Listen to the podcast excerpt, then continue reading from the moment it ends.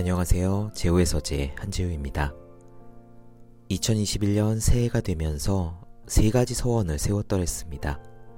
서원이라고 함은 소원과는 조금 다릅니다. 맹세할 서에 원할 원. 원하는 바를 정하고 그것을 이루겠다고 맹세하는 걸 말합니다. 무언가를 이루게 해달라는 기도에 그치는 것이 아니라 그것을 향해 노력하겠다고 다짐하는 쪽에 방점이 찍혀 있습니다. 중요한 것은 나의 노력인 셈인데요. 아무튼 많은 분들이 묵은해를 보내고 새해를 맞이하며 소원을 빌고 목표를 세우듯이 저 역시 올해에 나아가고자 하는 바를 세 가지로 정리했죠.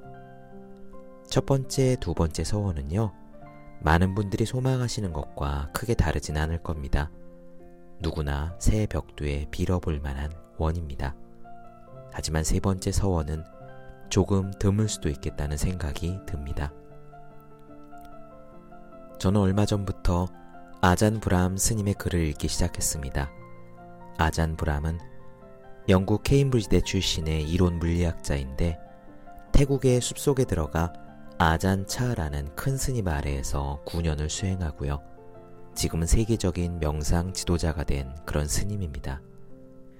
우리나라도 소개되어서 큰 사랑을 받은 술 취한 코끼리 길들이기의 저자이기도 합니다.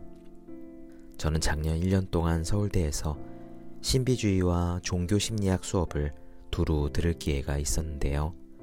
수업을 통해 대학 시절부터 한 20년 가까이 관심을 가졌던 명상과 영성 쪽의 경험, 지혜들이 많이 통합되는 느낌을 받았어요. 복된 일입니다. 그러던 가운데 인연이 닿은 것이 아잔 브람의 가르침. 그의 책 성난 물소 놓아주기 안에요. 이런 구절이 있었습니다. 이 세상에서 마음을 고요하고 평온하게 할 수 있는 사람은 극히 드물다. 그런 드문 사람 중 한 사람이 되어라. 왠지 그 구절이 마치 낯익은 음악 선율처럼 가슴에 와 닿았습니다. 언제나 마음을 고요하고 평온하게 할 수 있는 사람은 극히 드물다. 그런 드문 사람 중 한 사람이 되어라. 그리고 문득 이런 생각이 올라왔습니다. 그런 사람이 한번 되어볼까? 제가 군대에 있을 때 자주 들었던 표현 중에 이런 말이 있었어요. 나다 싶으면 손을 들어라. 예를 들어서 어떤 작업 지시 같은 것이 내려와서 자원할 사람을 모을 때요. 왠지 내 일인 것 같은데 라는 느낌이 오면 실제로도 그런 거니까 손을 들고 자원하라는 말이었습니다. 우습게도 저는 마음을 고요하고 평온하게 할 수 있는 사람이 되어라 이 구절을 읽을 때 그 비슷한 느낌이 들었습니다. 이건 내 이야기인가? 내 몫인가? 내가 해야 할 일인가? 그래서 작년 마지막 날 새해 서원을 꼽아보면서 세 번째 것으로 이런 다짐을 했습니다. 새해에는 언제 어느 때라도 고요하고 평온한 사람이 되기를 서원합니다. 이사도 가야 하고 아이도 태어나고 돈도 벌어야 하고 하여튼 해야 할 일이 부쩍 늘어날 새해이기 때문에 저로서는 상당히 의미 있는 과제이자 서원이었습니다. 고요하고 평온하기 힘들 날들이 덜어 있을 테니까요. 물론 서원을 세운다고 당장 그렇게 될 수 있는 것은 아닙니다. 대신 그렇게 원을 세우면 이런저런 일들이 들이닥칠 때 아무래도 훨씬 낫겠죠. 적어도 노력의 방향은 그렇게 정한 겁니다. 제가 작년에 펴낸 책 태도 수업 안에 이런 문장이 있잖아요. 태도가 상황보다 중요하다. 그리고 2021년 새해가 밝았습니다. 아침 겸 점심을 먹고 하루 일정을 시작하려던 참이었습니다. 잠깐 다녀올 곳이 있어서 차 키를 가지고 주차장으로 갔어요. 제 차 앞에 다른 차가 평행 주차를 해두었더라고요.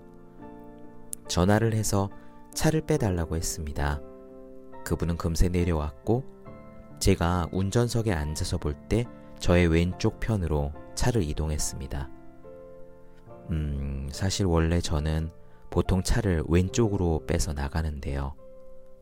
그리고 또 제 앞에 정면에는 누군가가 해놓은 불법 주차 차량이 있었습니다. 빠져나갈 공간이 마땅치 않았지만 하는 수 없이 왼쪽과 앞이 막혀 있었기 때문에 오른쪽으로 핸들을 잔뜩 꺾고 엑셀레이터를 밟기 시작했습니다. 그 순간요, 푹 하는 소리. 자동차 오른쪽 옆구리에서 들려오는 둔탁한 소리. 순간 머리가 하얘졌습니다. 아찔하더라고요. 자동차 옆구리를 주차장 기둥에 비벼댄 거예요. 후진기어를 넣고 제자리로 돌아갔습니다. 차 문을 열고 내려서 살펴봤죠. 조수석의 뒤쪽 문이 긁히다 못해서 푹 들어가 버렸고 기둥의 대리석들이 깨져 있었습니다. 제 기억에는 원래 조금 깨져 있던 대리석들이었는데 차가 밀어대면서 왕창 깨져버린 거예요. 전날 밤, 그러니까 12월 31일 날 밤에도 돈을 벌어보겠다고 피곤을 참고 밤 10시까지 일하다가 들어온 자신이 떠올랐습니다. 제 왼쪽 손이 저절로 올라가서요. 제 뒷머리를 쥐어 뜯고 있는 것을 보았습니다.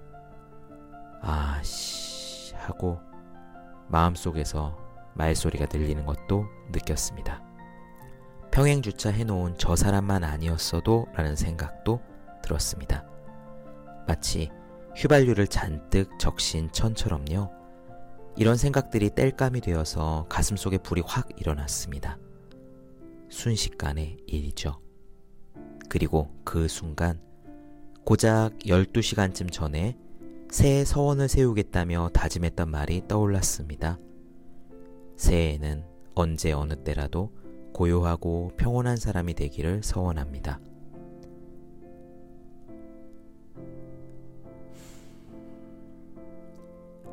한숨을 크게 몰아서 내쉬고 다시 차에 올라탔습니다. 벌어진 일은 벌어진 일. 일단 잠깐 다녀올 곳부터 가는 편이 좋을 것 같아 숨을 깊고 길게 두어 번 더 쉬었습니다.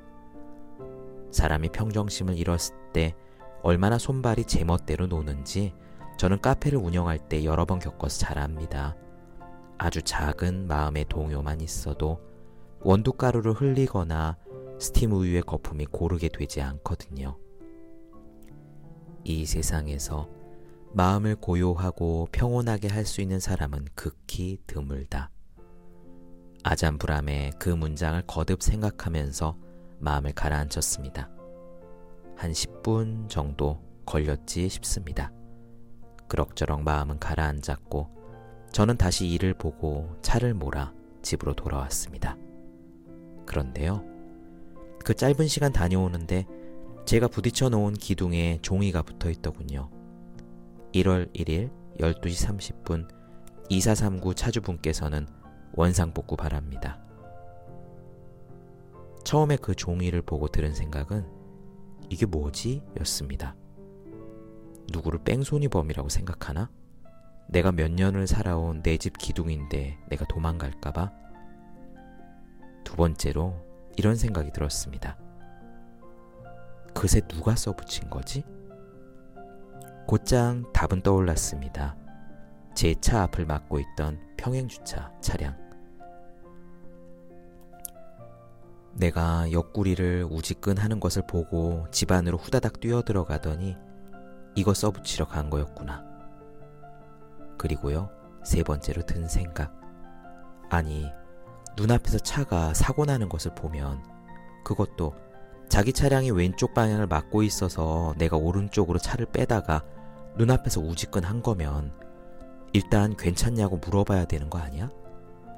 아무 일 없는 듯이 후다닥 뛰어들어가더니 내가 내 집에서 뺑소니라도 할까봐 이거를 쓸어 갔어? 그렇게 세 번째 생각이 이르렀을 때 순간 웃음이 피식 나더라고요. 뭐랄까 이런 느낌이었습니다. 이래도 고요하고 평온한 마음 운운할 테냐? 라고 누군가 말하는 느낌. 저는요, 제 차에 있던 매직펜을 꺼냈습니다. 그래서 그 사람이 써놓은 종이 아래에 일단 한마디를 덧붙였습니다. 네, 확인하였습니다. 2439. 쪼그려 앉아 그 말을 써 넣었는데 아래층에 사시는 용달차 아저씨 또 다른 아래층에 사시는 택시기사 아저씨가 차례차례 내려오시다가 저를 보았습니다. 저희 집을 포함해 10년째 이 건물에서 살아오신 분들입니다. 어이구, 차 많이 망가졌네. 정초부터 일을 어째 그냥 액땜했다 치십시다.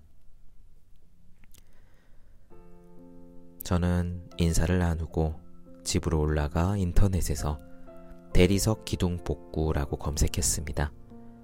비슷한 사고들이 덜어 있는지 업체들이 금방 나오더군요.